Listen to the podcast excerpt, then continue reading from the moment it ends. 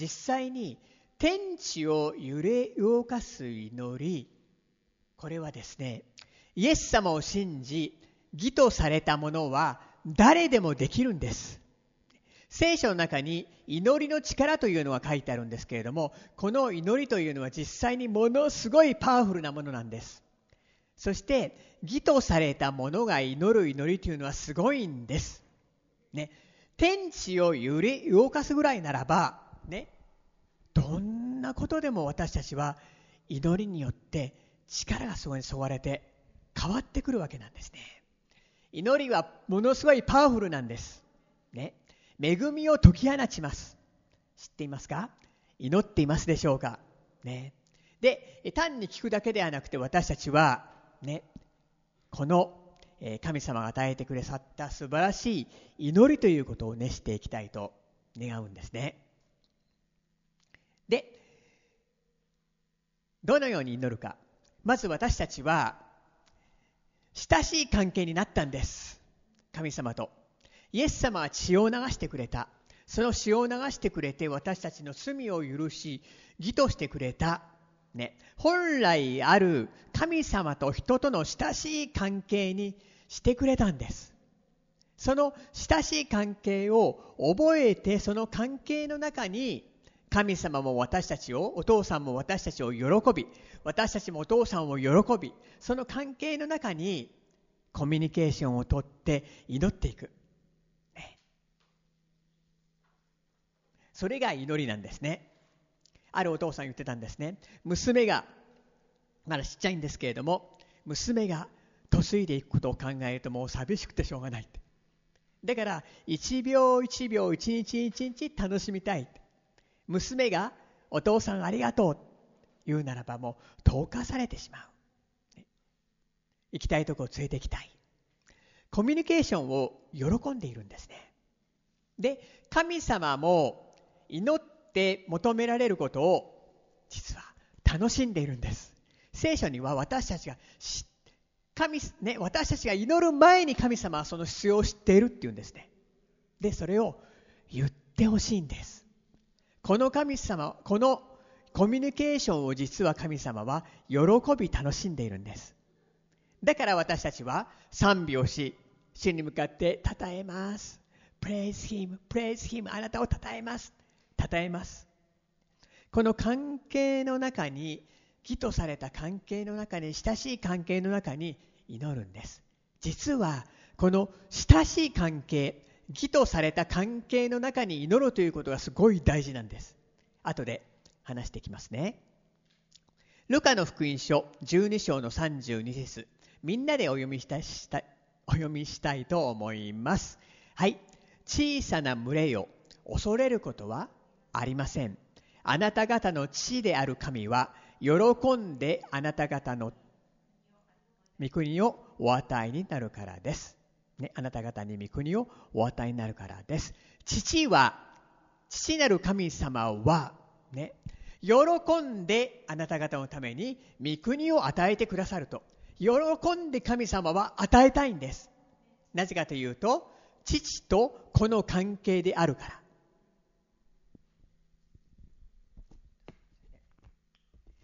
アダムはですね、えー、本来神様と親しい関係の中にありました。愛の関係の中にありました。神様もそのようにアダムを作りました。しかしアダムは神に背いてしまって失敗してしまって愛の関係が壊れてしまい隔たりができてしまってアダムは普段普段という言葉じゃアダムは全ての権威治める権威鍵を与えられていたんですけれどもで義を楽しんでいたんですけれどもサタンに、ね、惑わされて騙されて義を失いその、えー、全ての権威を治めるという権威も失ってしまってそれを鍵をサタンに捉えてしまったんですね。あ収ね収めていくのがアダムの役割だったんですけれども、えー、それを失ってしまったでサタンがいろんな悪さをしているけれども御子イエス様が人となってこの地に来られてその十字架の上で死んでくださりよみがえり勝利を取られてその鍵を敵から取り戻して鍵を教会に与えてくれたんですねだから私たちはね教会でまだ教会に属する者はイエス様のによって神の子供とされたものはその鍵を使って祈ることができるんです。するとその祈りは天も地も揺れ動かすような祈りになっていくわけなんです、ね、義とされているっていうことはすごいことなんです。そこで祈るならばものすごい強い恵みが流れるんです。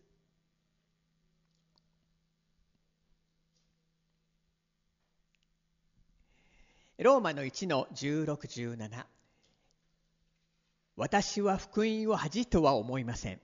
福音はユダヤ人をはじめギリシャ人にも信じるすべての人にとって救いを得させる神の力です。福音は神の力です。信じるすべての人にとって救いを得させるすべてなんです。だからすべての中に私たちも入ってるんです。ね。あなたに救いを得させる神の力なんです。力はドゥナミス言語でドゥナミスっていう言葉。これはダイナマイトの語源なんです。すなわちダイナマイトのパワーがあるんです。ね。なぜなら福音のうちには神の義が掲示されている。その義は信仰に始まり信仰に進ませるからです。義人によって信仰に生きると書いてある通りです。神の義と神が与える義と神のダイナマイトの力救いをさせるダイナマイトの力は実はリンクしているんです。だから義とされているっていうところに立って、ね、私たちが祈るならばそれは神のダイナマイトの力になるんです。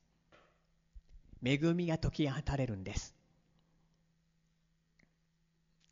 えイエス様がですねこう祈りなさい祈り方を教えてくださったんですね。マタイの福音書の6章にそれが書いてあります。主の祈りと言います。6章の8節9節。あなた方の父なる神はあなた方がお願いする先にあなた方に必要なものを知っておられるからです。だからこう祈りなさい。天にいます。私たちの父よ。皆が崇められますように。ね。だからこう祈りなさいってイエス様が祈りの方法を教えてくれたんです。そこには何が書いてあるかというと、ね、まずあなた方がお願いする先にあなた方の必要なものを知っておられる。これいいと思いません？神様は知っているって。あなたの必要を知っているって、ね、な何が必要なのか、ね、知っているって。願う前に知っているって。でそれを踏まえた上でこう祈りなさい。まずはじめに天にいます私たちの父よ。皆が崇められますように。神様が喜ぶのは関係の中のコミュニケーションなんです。その中に与えたいんです。関係の中のコミュニケーションなんです。なんかあのご利益とかですねもうなんかキャッシュカードでボタンを押してポンと下ろすかのようにするんじゃなくてその関係の中に神様は良いものを与えたいんです。だからまず天にいます私たちの父よ皆をあがめ皆があがめられますように。お父さん父よ。僕もそういうふうに祈る時言うんですね。父よとかね。お父さんとかね。天にいます私たちの父よとあんまり祈らないんですね。父よ、お父さんっていう感じで祈るんですね。で、実はこのお父さんとか父よって呼べる言葉、英語では daddy 呼べる言葉は新しい契約の中で最も美しい言葉なんです。最も素晴らしい言葉なんです。あの神様をお父さんと呼べるこの親しい関係は最も美しい関係なんです。お父さん、 daddy、ね。イスラエルでは初めに子供に教える言葉は、אבא、אבא、אבאという言葉なんですこれはそれだけ親しい関係なんです隔たりがない親しい関係で普段あの神様をお父さんって呼ぶことができるようなもんではないんです。けれどもイエス様の十字架の技完成された技によってイエス様は罪を許し義としてくれたのであのお方を全てを救った神様をお父さんって呼ぶことができる。言うなればもうね私のお父さんが太陽を作り私のお父さんがナイアガラの滝を作り私のお父さんがもうねもう夕日を作りあの海を作ってくれた。いうことができるんですね。お父さんって呼べる最も美しい言葉でありこれは関係を表しているんです。親しい関係の中にお父さんあなたの皆が崇められますように。お父さんの皆あなたは私のお父さんです。素晴らしいお父さんです。グッドファーザーです。良いお父さんです。その皆を崇めます。また神様のお父さんの皆ね崇めるんですね。あなたは義なるお方です。その義を私に与えてくれました。本当に感謝します。あなたは聖なるお方です。感謝します。称えます。またあなたは神様は共におられるって書いてあります。主が共におられるお方です。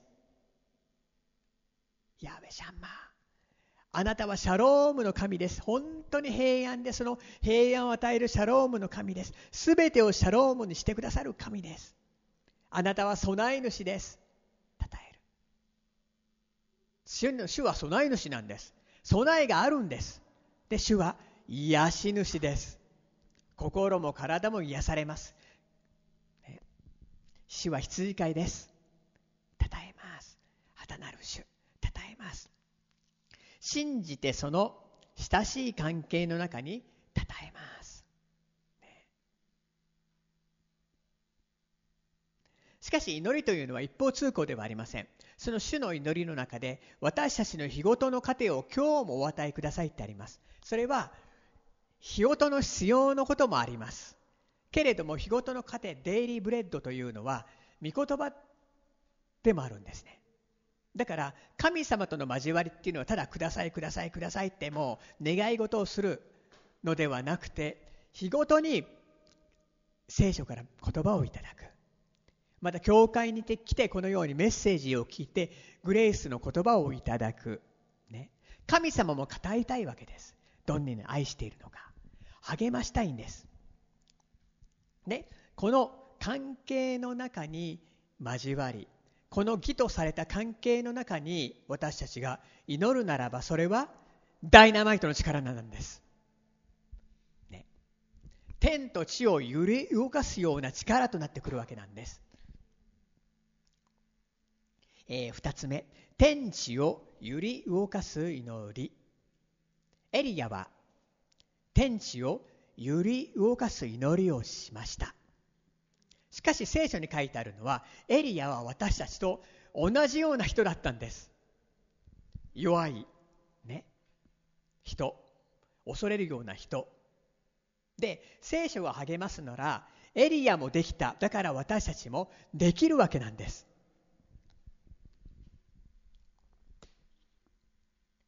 えヤコブの5の1617に、え義人の祈りは働くと大きな力があります。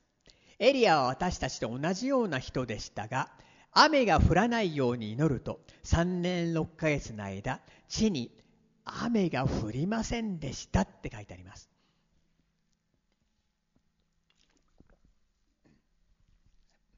えエリアはですね義人でした。で私たちもイエス様が十字架の上で宮沢を完成してくれたのでイエス・キリストを信じれば神の義が与えられるんです。義とされているんです。でこのエリアの生涯から祈りが何であるかを私たちは学ぶことができるんですね。でここにね義人の祈りを働くと大きな力が義とされたものがお父さんに祈る時にそれは大きな力があるんです。天地を揺り動かす祈りをね、エリアはしてそれが実際にその通りになったんですけど私たちが祈る時にそのようになるんですね。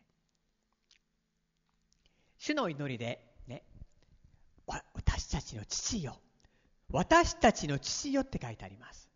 これは何かというと人は一人で生きていくのではなくて教会の中に、ね、植えられて、ね、ファミリーがあって祈るは教会の、えー、中教会の中に植えられてそして、えー、義とされたものが祈るわけなんですね。で実際私たちは教会に植えられているんですね。支援92の12から14正しいものはこれは偽人って意味です偽人は夏目ヤシの木のように栄えレバノンの杉のように育ちます。彼らは主の家に植えられ私たちの神の大庭で栄えます。彼らは年老いてもなお実を実らせみずみずしく生い茂っていましょう、ね、偽人は夏目ヤシの木のように栄えこれま、ね、っすぐに伸びる本当に麗しい木。で年をとってもこの木っていうのはねすごい役に立つんですって。でレバノンの杉も本当に魅力的で高価な木なんですね。で主の家に植えられるならばそのようになるって。ね彼らは年老いてもなおでこれはヘブライ語で老齢というのをセイバというんですけれどもこれは年がどんなにとっても白髪になっても実を結ぶって書いてあるんですねで私たちは教会に植えられますでこのように教会で私たちは、ね、共に賛美し共に祈り、ね、そして御言葉をいただいています、ね、事情があって教会に集えない人もこのようにウェブでねを通して今すごい時代です。ね。教会の中にいることができるんですね。で、エリアがこのように義とされて、祈る。すると、天地を揺る動かすことになったんです。第一列王記17の1、ギルアデのテシュベの出のテシュベ人エリアはアハブに言っ。私の仕えているイスラエルの神、主は生きておられる。私の言葉によらなければ、ここ2、3年の間は、梅雨も雨も降らないであろう。すごい祈りですね。2、3年の間、梅雨も雨も降らないであろう。で実際ルカの福音書4の25に私が言うのは真実なことですエリアの時代に3年6ヶ月の間天が閉じて全国に大飢饉が起こった。エリア普通の人でした。弱い人でした。でも彼は義人だったんです。私たちも弱くても何でもあの天のお父様の子供息子娘なんです。ね。でもこのように祈れるっていうことはすごいことなんですね。創世記にヤコブという人物が出てきます。非常に我の強いものでありました。ね。掴み取ろう。くーって俺のものだ。絶対に話すの話すものか。その我の強いものでした。創世記の32の26するとその人は言った。私を去らせよう。夜が明けるから。しかしヤコブは答えた。私はあなたを去らせません。私を祝福し祝福してくださらなければ、どんなことをしても祝福を取れ。もうそういうね、我の強いものでありました。で、この時にヤコブは神と格闘したんです。で、それで、このヤコブはですね、名前が、ヤコブっていう名前は我の強いって名前だったんですけど、お前はもうヤコブではない。イスラエルである。イスラエルは王子って意味です。そういう名前に変わったんですね。ところがこの時に神と格闘した時に神はヤコブの桃つがいを打った。何が起こったかというと彼はもう足が弱くなってしまった。我が強いとその人は自分の力に頼って神に頼りません。神はそういう人を助けることできない。けれどももしその人が自分の弱さを認めて私は本当にあなたの助けなしじゃできないんです。それを神様助けてくれるんです。あなたの助けが必要です。私はあなたの助けがなければ歩めません。ヤコブは我が強かった。しかし我が強いだけじゃダメなんです。自分の力で奪い取ろう。そうじゃなくてね弱くなって弱さを認めて神様に助けを求める。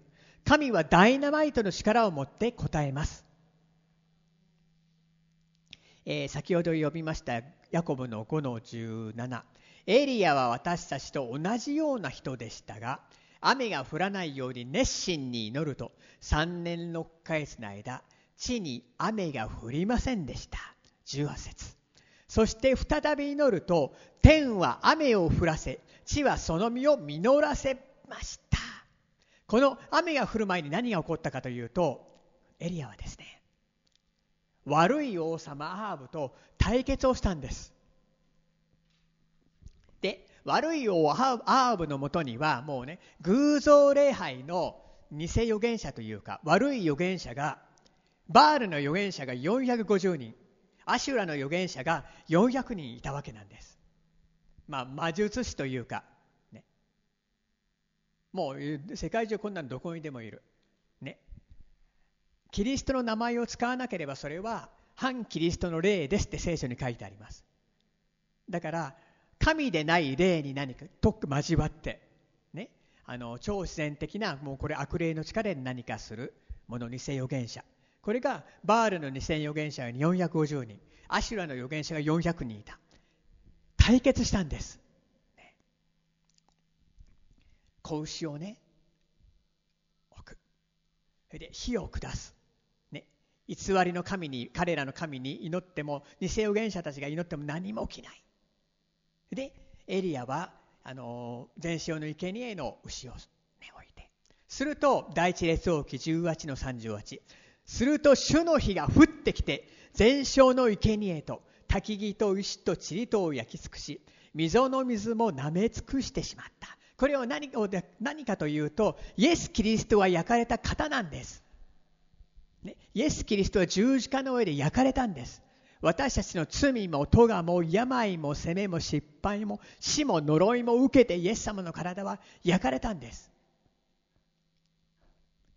十字架の上でイエス様は私の罪を私たちの罪を許してくれた。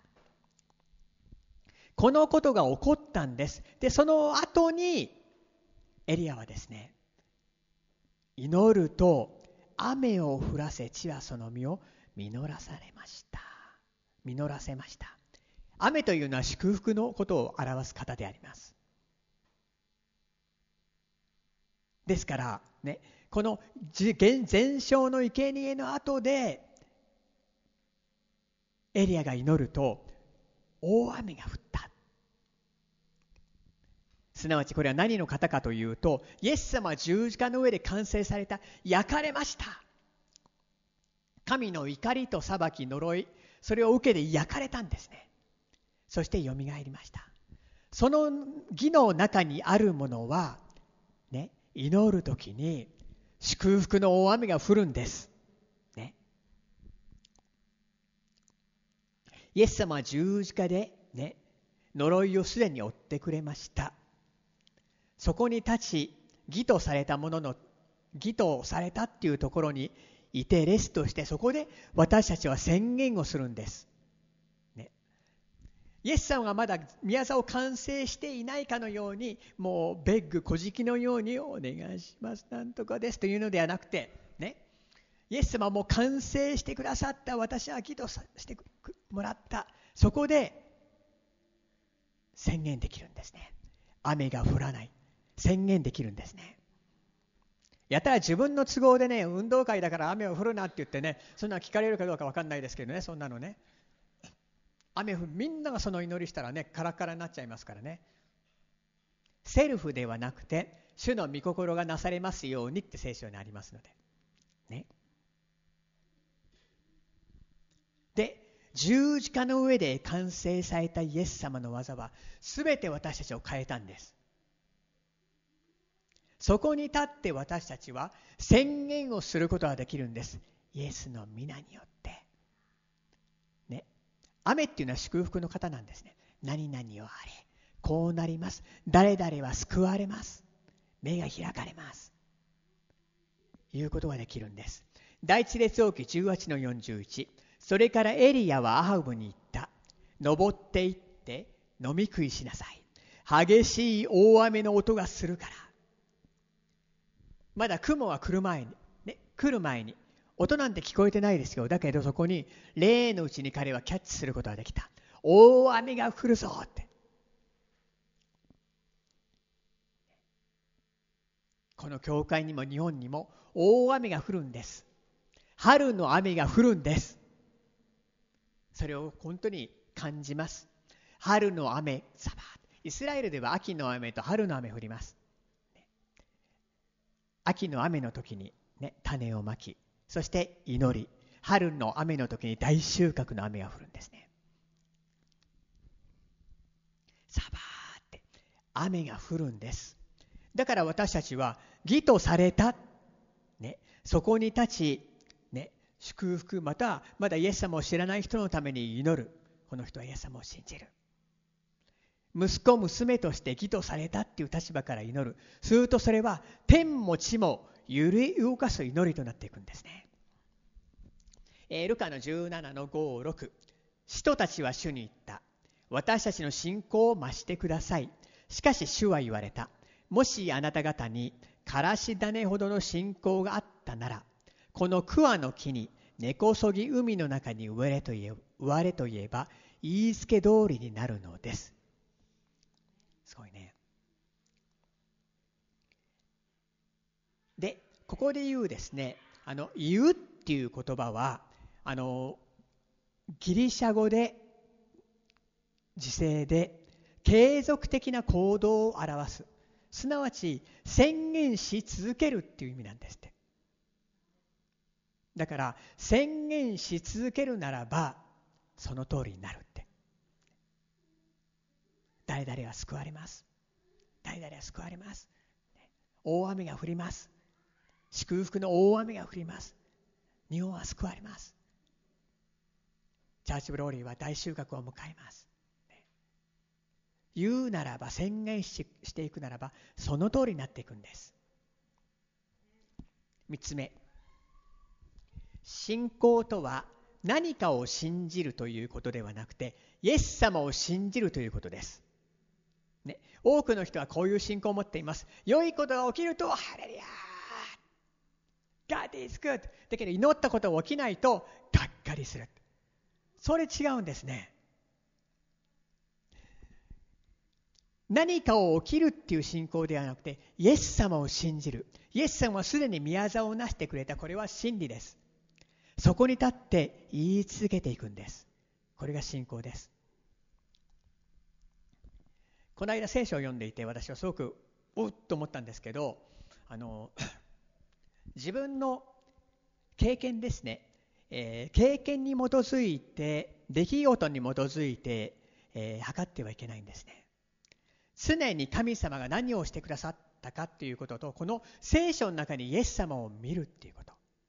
今までこうだったからあの時やってもこうだったから今までやっても何も起きなかったからではなくて聖書に何が書いてあるかイエス様は何を語っているか、ね、そしてイエス様を見る。これが信仰なんですね。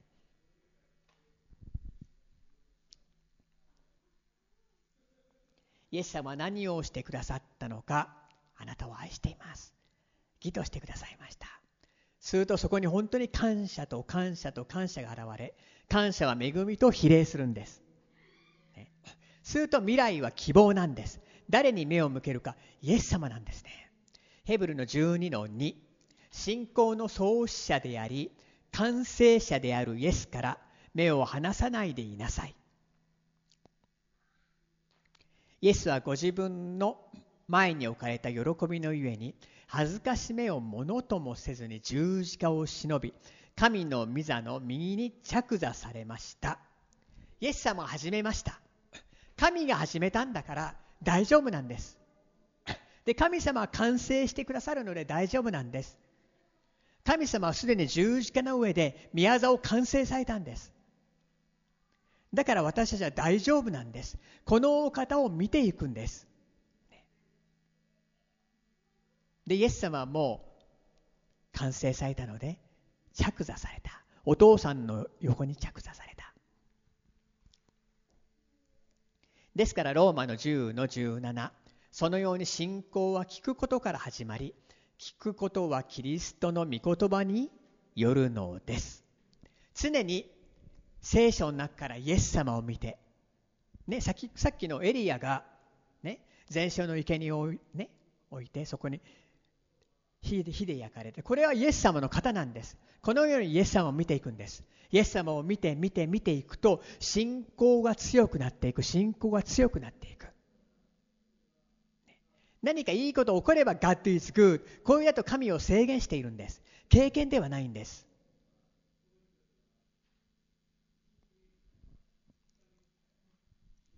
ね、ある人の証です、えー、2歳からね言語障害だったんですって。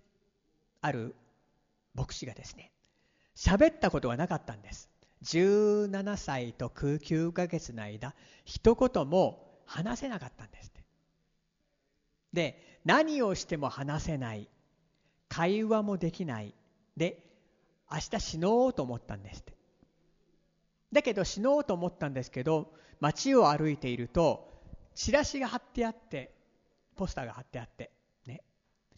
何々宣教師が来るっていうポスターが貼ってあったので目に留まってああ死ぬ前に英語でも聞きたいなと思って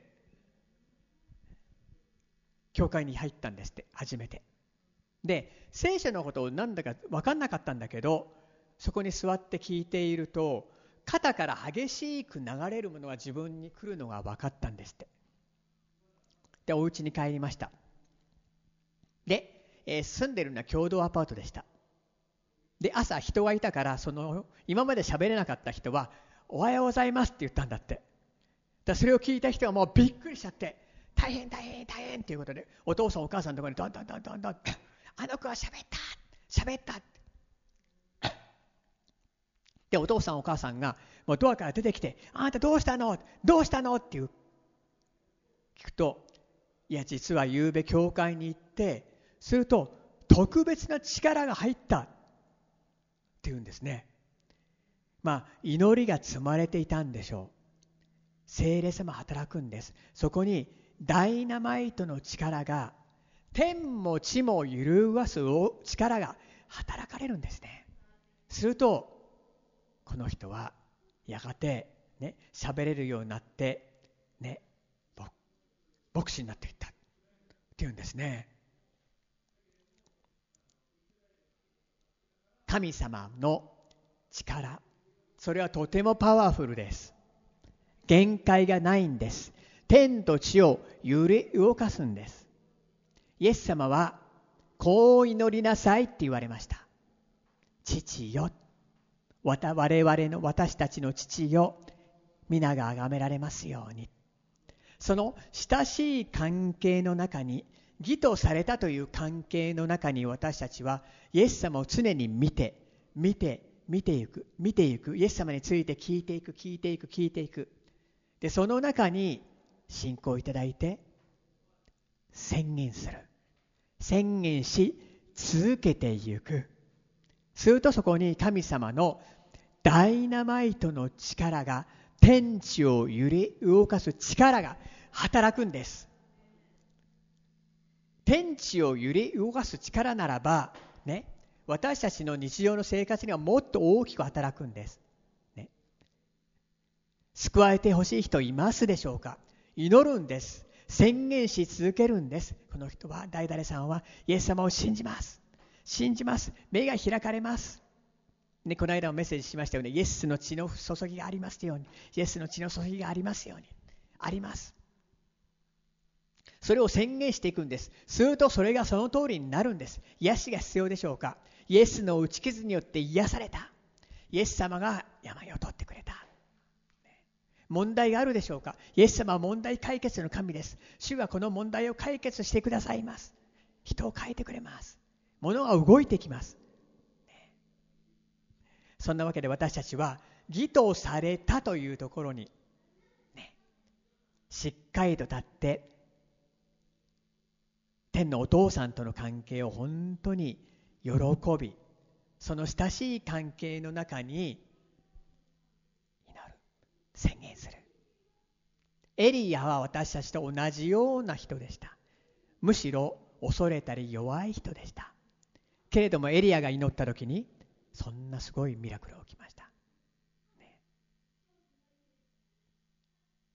それで全焼の生贄の後エリアが祈った祈り。雨が降る、ね、雨っていうのは祝福です。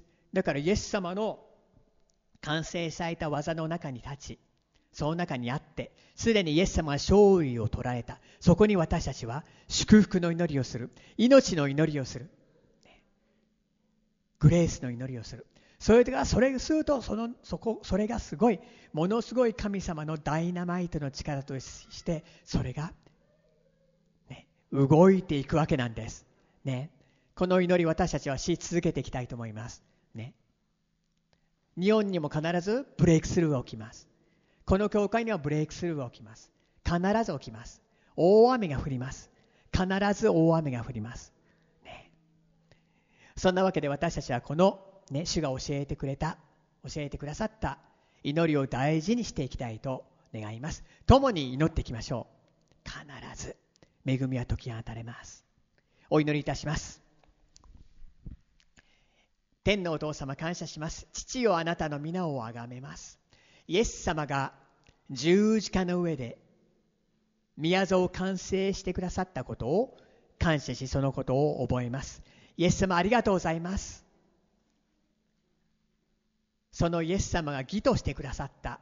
そこにいつもいてそして私たちは宣言をしていきます。祈っていきます。するとそれは必ず天地を揺り動かすそんな祈りとなってきます。不可能を可能とするそんな祈りになってきます。どうぞそのことをなささせてください。父をどうぞ一人一人に祈ることを導いてください。感謝いたします。イエス・キリストのお名前によってお祈りいたします。アーメン。自分の言葉で応答のお祈りをしていきたいと思います。